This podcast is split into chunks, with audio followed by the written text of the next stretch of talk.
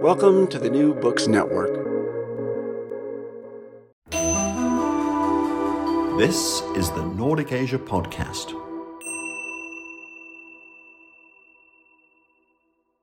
Welcome to the Nordic Asia Podcast, a collaboration sharing expertise on Asia across the Nordic region. My name is Arve Hansen, and I'm a researcher at Center for Development and the Environment at the University of Oslo, and the leader of the Norwegian Network for Asian Studies. In this episode, we discuss so-called love jihad controversies and Hindu nationalism in India. Over the past decade and a half, rumors and allegations of Indian Muslim men carrying out so-called love jihad against India's Hindu population have escalated dramatically, particularly within Hindu nationalist discourse. Hindu nationalist activists claim that there is a coordinated campaign in motion, where Muslim men seduce and then marry young Hindu women, only to convert them to Islam. This, they claim, is a kind of demographic warfare, a love jihad, intended to change the demographic composition of India and eventually turn it into a Muslim-majority country. Although baseless and unfounded, this trope of India being under threat from love jihad has now become so pervasive that it has found its way into policy and law in many Indian states. To discuss these love jihad controversies and Hindu nationalism in India, we are joined by Alf Nilsen, Professor of Sociology at the University of Pretoria in South Africa and a leading scholar of Indian democracy and politics. Also with us is Kenneth Bo Nilsson. In addition to being an Associate Professor of Social Anthropology at the University of Oslo and my co-leader in the Norwegian Network for Asia Studies, he is also a regular host of podcasts in the Nordic Asia podcast series. Welcome, both of you. Thank you, Arve. Thanks for having us. Yeah, thanks so much, Arve. It's, it's great to be here. So to start with, where does this idea of love jihad come from? So this is something that Alf and I have written about in a recent article that we published in the journal called Religions, an article that deals precisely with love jihad in, in India. So in India, the southern state of Karnataka really played a key role in creating and amplifying this trope of love jihad.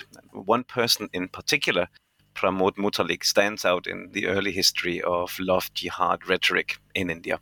He was the leader of an aggressively right-wing Hindutva organization that's called the Sri Ram Sena.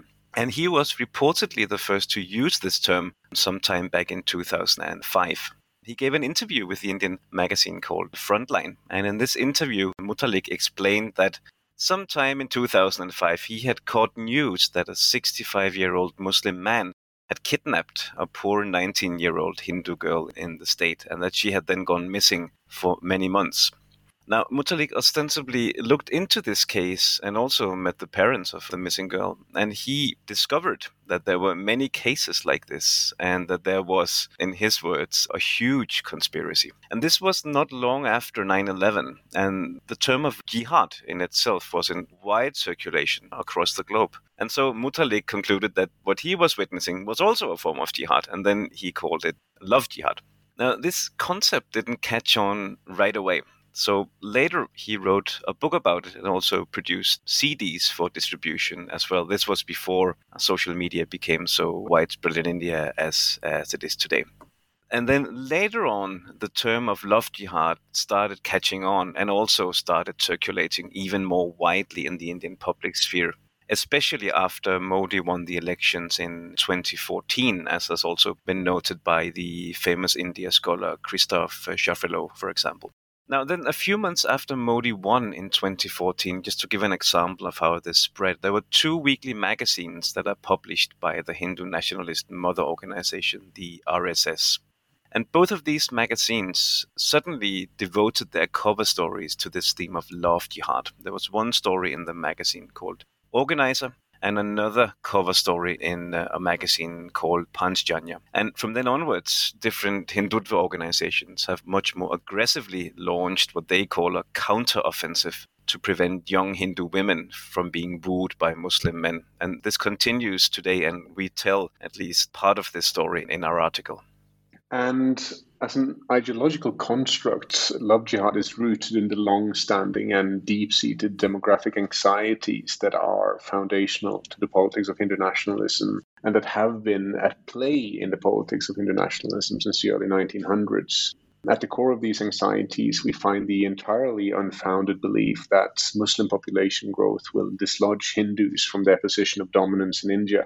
And these anxieties are in turn profoundly gendered. So in Hindu nationalist ideology, it's of pivotal importance to protect Hindu women against the menacing Muslim other. And as feminist scholars such as Himani Banerji and others have long pointed out, this is just one of many ways in which the imperative of asserting masculine control over the sexuality of Hindu women in the name of the Hindu nation actually manifests. Now, as historian Charu Gupta has shown, moral panics centered on the idea that Muslim men lure Hindu women to convert to Islam date back at least a century, that is to the nineteen twenties. However, activism, vigilantism, and lawmaking, as we're now seeing, against love jihad take place in an entirely new phase in the development of Hindu nationalist politics, as well as in an unprecedented and profoundly perilous conjuncture in the trajectory of the Indian polity. The defining feature of this phase of development is the rise of the B J P under the leadership of Narendra Modi as a hegemonic force in Indian politics. Now, Modi's rise is closely linked to an authoritarian populism that draws a line between true Indians and their enemies within, most significantly India's Muslim minority. And this line has been drawn in a number of ways, one of which is mobilization against so-called love jihad. So if we look at contemporary mobilization against the supposed love jihad conspiracy, it really comes to prominence in uh, the state of Uttar Pradesh, where the current chief minister, Yogi Adityanath, has been actively using this issue to arouse communal tension since the early two thousands. In fact, love jihad was one of the main rallying points that Adityanath used to build his organization, the Hindu Yuva Vahini, which is best described as a vigilante outfit with a tremendously wide reach across all districts in the state. Adityanath, because of his role as an incredibly effective organizer, became a valuable political asset for the B J P in the lead-up to the elections in twenty fourteen, not least because he was able to attract support from lower castes and classes to attract these groups which had previously been on the outside uh, of Hindutva politics, often aligning with lower caste parties. Adityanath was able to attract these groups into the Hindu nationalist fold. So working closely with Adityanath then basically strengthened the B J P's position in Uttar Pradesh, and it has of course also seen Adityanath himself rise to the very pinnacle of power in the state. And as part of that process, again, the love jihad bogey has come to occupy a, a central position in contemporary Hindu nationalist politics. It's interesting that you, you touch upon the role of love jihad in Hindu nationalist statecraft. I know that this is something that you both worked on for some time, namely, as you say, the ways in which some of the core tenets of Hindu nationalism is now increasingly being written into law and in ways that pave the way for a Hindu state. Could you please give us an example of this? Well, we coined the term Hindu nationalist statecraft to try and grapple with what we believe to be a crucial development in Modi's hegemonic project, which, as I mentioned just now, pivots on a politics of authoritarian populism. Now, authoritarian populism is basically a form of politics that will always be based on a narrative that distinguishes between the true people and their enemies. In the case of Modi and the B J P, this line, the dividing line between the true people and their enemies, has increasingly come to be drawn and defined according to the tenets of religious majoritarianism. So the Hindu majority constitutes the true people, while India's Muslim minority is increasingly stigmatized as an anti-national enemy within. Initially, this distinction was drawn by means of vigilantism, by means of collective violence as a form of cultural and moral policing. So Hindu nationalist groups would attack vulnerable minority groups, above all Muslims. These attacks, which escalated substantially in frequency after Modi first took power in twenty fourteen, were carried out in the name of cow protection, but also around issues such as religious conversion and interfaith relationships. However, soon after Modi's re-election in twenty nineteen, we began to see a shift in the way that the line between the true people and their enemies is being drawn, as Hindu nationalist claims and Hindu nationalist ideology is increasingly being codified into law. Now, the process that we refer to as Hindu national statecraft began with the abrogation of Kashmiri statehood in August twenty nineteen. And the symbolic politics of that legislative move was, of course, very clear. The Hindu nation is to be built by purging Indian territory of the Muslim enemy within. Hindu national statecraft continued with the Supreme Court's Ayodhya verdict in November twenty nineteen, which lent credence and legitimacy to the weaponized mythology of the Hindu nationalist movement. And the Ayodhya verdict, in turn, was followed by the introduction of the Citizenship Amendment Act in December twenty nineteen, which, in combination with a national population register and a national registry of citizens, is likely to reduce Indian Muslims to the status of second-class citizens. Now, the significance of all this, of Hindu nationalist statecraft, is that it seeks to redefine the legal grammar of the Indian state. To borrow from Christophe Jaffrelot's recent book on Modi's India, we could say that what's happening is that secular democracy, a democracy where there is universal franchise, universal citizenship, universal civil and political rights, and so on and so forth, and where minority rights are protected, is being made to give way to an ethnic democracy as a result of Hindu nationalist statecraft. That is where an ethnically defined religious identity comes to be the foundation upon which belonging and citizenship rests. And the love jihad laws that have been passed in Uttar Pradesh marks the most recent phase in that process of redefining the legal grammar of the Indian states. I can perhaps just um, jump in here to say a bit more about the love jihad laws passed in Uttar Pradesh as a more specific example of how these tropes and accusations of love jihad are operative in Hindu nationalist statecraft, as Alf has just uh, defined it for us. And please bear with me now, Arve, if this gets a little bit detailed and complicated. So in twenty twenty, the, the Yogi Adityanath government introduced what's called an ordinance in the State Assembly in Uttar Pradesh. And it was called the Prohibition of Unlawful Conversion of Religion Ordinance twenty twenty. So in name, this is a law that is targeting unlawful religious conversions, whatever that means, no? But in the media and also in much public and political discourse, this law is simply referred to as the love jihad law or the anti-love jihad law. So it's quite evident what kinds of conversions that are mainly in practice targeted here.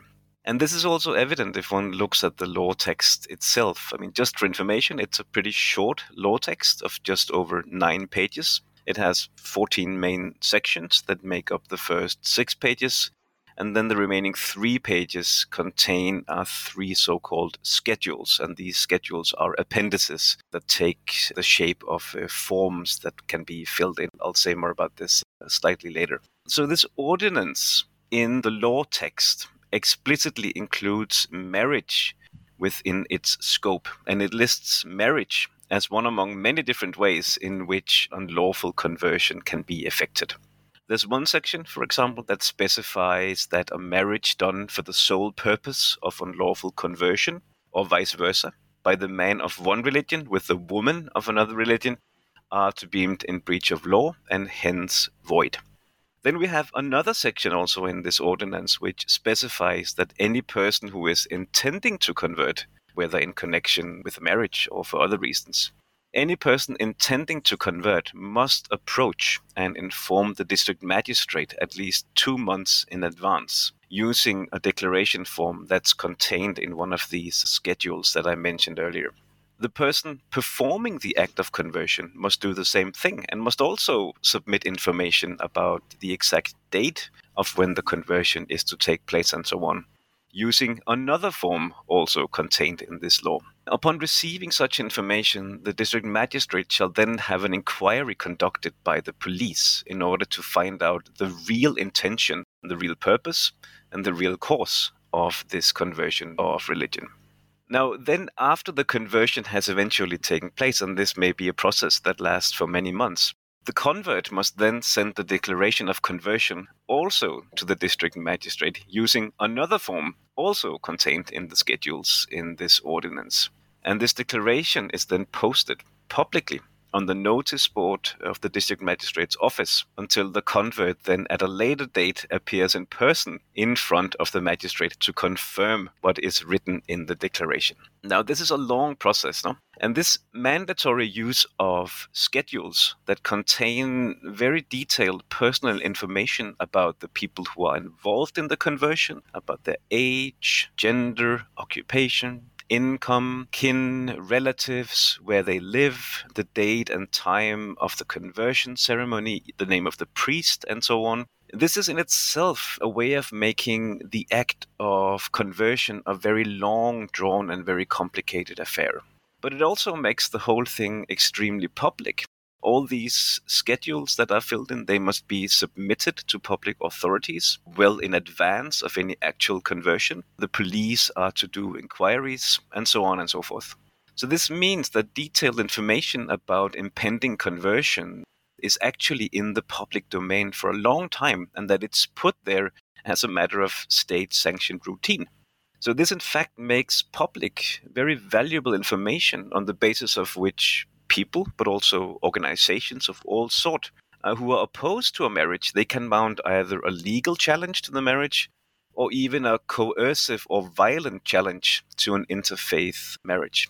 Now, defenders of this law, they will object, and they will say that it deals with religious conversions in the abstract. It doesn't mention any specific religion by name, or it doesn't contain any references to love jihad. It doesn't mention missionary activities or any other kind of activity that could be connected to a specific religion. And that's, formally speaking, correct. But clearly, this is also a dog whistle. I mean, it ignores the obvious facts of the political context in U P, in which the chief minister of the state has made it quite clear who the law is, is directed against. So in short, we have here an ordinance that criminalizes conversions to a greater extent than was the case before, and which also crucially legitimizes and even mandates the intrusion of the state and third parties in the choice of who an individual wishes to marry. And this is something that we suggest constitutes a new dimension of Hindu nationalist statecraft. If we look back at some of the examples that Alf mentioned just now, some of these previous milestones in Hindu nationalist statecraft arguably targeted what can be called the macro dimensions of state-making, such as territory, demography, and citizenship. You can think about the abrogation of Kashmiri statehood that Alf brought up just recently. But with these love jihad laws, I think we see that Hindu nationalist statecraft has come to operate more at the micro scale of everyday gender relations and, and intimacies. Thank you. This is, is fascinating, yet also, as you said, Kenneth, uh, quite complicated. I would like to stay with this ordinance for a bit more. You described this operating at the level of moral regulation. Can you please explain what you mean by this? Yes, this refers back to the argument that we see Hindu nationalist statecraft operating at the micro scale of everyday gender relations and intimacies. And as you say, we try to think of this as the domain of moral regulation in state formation. This is an idea that we borrow from Philip Corrigan and Derek Sayer in their theorization of state formation as cultural revolution. Among the many possible ways in which social life could be lived, they have written, state activities more or less forcibly encourage some whilst suppressing, or marginalizing, or eroding or undermining others. So moral regulation, in other words, renders specific ways of life natural in a way that is coextensive with a distinctive state form and the moral ethos that justifies that particular state form. And a key aspect of moral regulation, in turn, is, is the building of the construct of the nation as a site of primary social identification and loyalty against a foil of alien others. Now, Corrigan and Sayer, that we draw inspiration from, they wrote about the Western bourgeois state. But I think in the workings of anti-love jihad laws, it's also possible to discern how moral regulation works to suppress, marginalize, and undermine social intimacies that transcend the boundaries of religious communities uh, in the Modi regime's project of merging the nation state with the Hindu people nation. Now, it's often remarked that, that whereas India has a, a very large number of laws, in practice, they often make very little difference to how things are actually done, either because they're not seriously implemented or because nobody monitors. Now, this law against conversion came into effect in late twenty twenty. That's just over a year ago now. Has it made any difference in practice? Yes, it has. It's hard to estimate just how much of an impact it has made. I mean, for that, we need a more substantive fieldwork from the states in which these laws are in place, Uttar Pradesh being prominent among these states. But what we do know, and this is something we also try to discuss in the article that I mentioned earlier, is that already a few days after the enactment of this ordinance, the police in Lucknow halted a wedding ceremony between a Hindu woman and a Muslim man, even though their families uh, supported the union, in which actually neither party was going to convert. So this police team that stopped the wedding ostensibly did so following a complaint by a local Hindu right-wing leader. We have another case also uh, from shortly after the implementation of the ordinance, in which a Muslim teenager was arrested under this law in Bijnor district after the father of a young Hindu girl claimed that the boy had induced his daughter to elope with him with the intention to marry and convert her. And this unsuspecting couple was then attacked by a group of men and taken to the local police station, where the boy was then booked under the anti-conversion law and also on charges of abduction. And we have another tragic case, a woman born into a Hindu family and her Muslim husband who had gone to register their marriage in the town of Moradabad. And here the man had ended up in jail and the young woman in a state-run shelter home. And she was uh, three months pregnant and had then suffered a miscarriage here. So in total, the first month after the, the ordinance was introduced, we saw fourteen cases registered and fifty-one arrests made. And all but one of these cases involved Hindu women allegedly pressured to convert to Islam. After fifty days, the number of cases has risen even further. Uh, we had eighty-six people named in so-called first information reports related to this ordinance. And of these, a full seventy-nine were Muslims who were accused of enticing a woman and forcing her to convert to Islam. Now, given that the U P has a population the size of Brazil, these are perhaps small numbers in terms of number of cases, but probably its psychological impact through moral regulation is likely to have been a good deal greater, as it signals quite directly to Muslims that they should stay low and keep to themselves. Yeah, I think these examples show us how the anti-love jihad laws that have enabled the state via its apparatus of coercive power to intervene in and quite literally police intimate relations in the private sphere according to the precepts of Hindu nationalism. But I think we also need to consider the continued presence of vigilante groups in several of these cases. Now, what this tells us is, of course, that whereas Hindu nationalist statecraft revolves around a process in which Hindutva ideology is transformed into law, there's not a neat shift from vigilantism in one phase, if you will, of Modi's hegemonic project to state administration in the next phase, as the key modality of enforcement of Hindu nationalist ideology. Rather, in practice, what we see is that the anti-love jihad laws are brought to bear on everyday intimacies at the interface between the public authority of the state and the continued assertion of vigilante power. Now, we see this in the many ways that police authorities and vigilante groups work in tandem to intervene in interfaith relationships in Uttar Pradesh, as, as Kenneth just gave us some examples of now. So in our article, what we argue is that we can't really make a neat distinction then between a private domain of vigilantism and a public domain of state power. A more accurate reading, in our view, is that the confluence of vigilantism and police intervention in the enforcement of anti-love jihad laws testifies to how the hegemonic projects of dominant groups constantly crisscross the analytical divide between civil and political society in the Gramscian sense of those terms when mobilizing coercive power. This is, of course, especially so when we talk about Hindu nationalism as a hegemonic project. After all, this is a project which over a century-long period has embedded itself as a political force in Indian society and steadily expanded its social foundations beyond its narrow elite origins. And so it's sort of burrowed its way through India's civil society for close to a century. And on that basis, again, the Hindu nationalist movement through the Modi regime has now extended its reach so as to assert a decisive hold on state power. So we see then this confluence of vigilantism and the exercise of state power through lawmaking as being two sides of the same coin and two sides of a movement that is seeking to redefine the political grammar of Indian democracy in a way that erodes the rights of minority citizens in very fundamental ways. Well, thank you both for, for helping us make sense of this.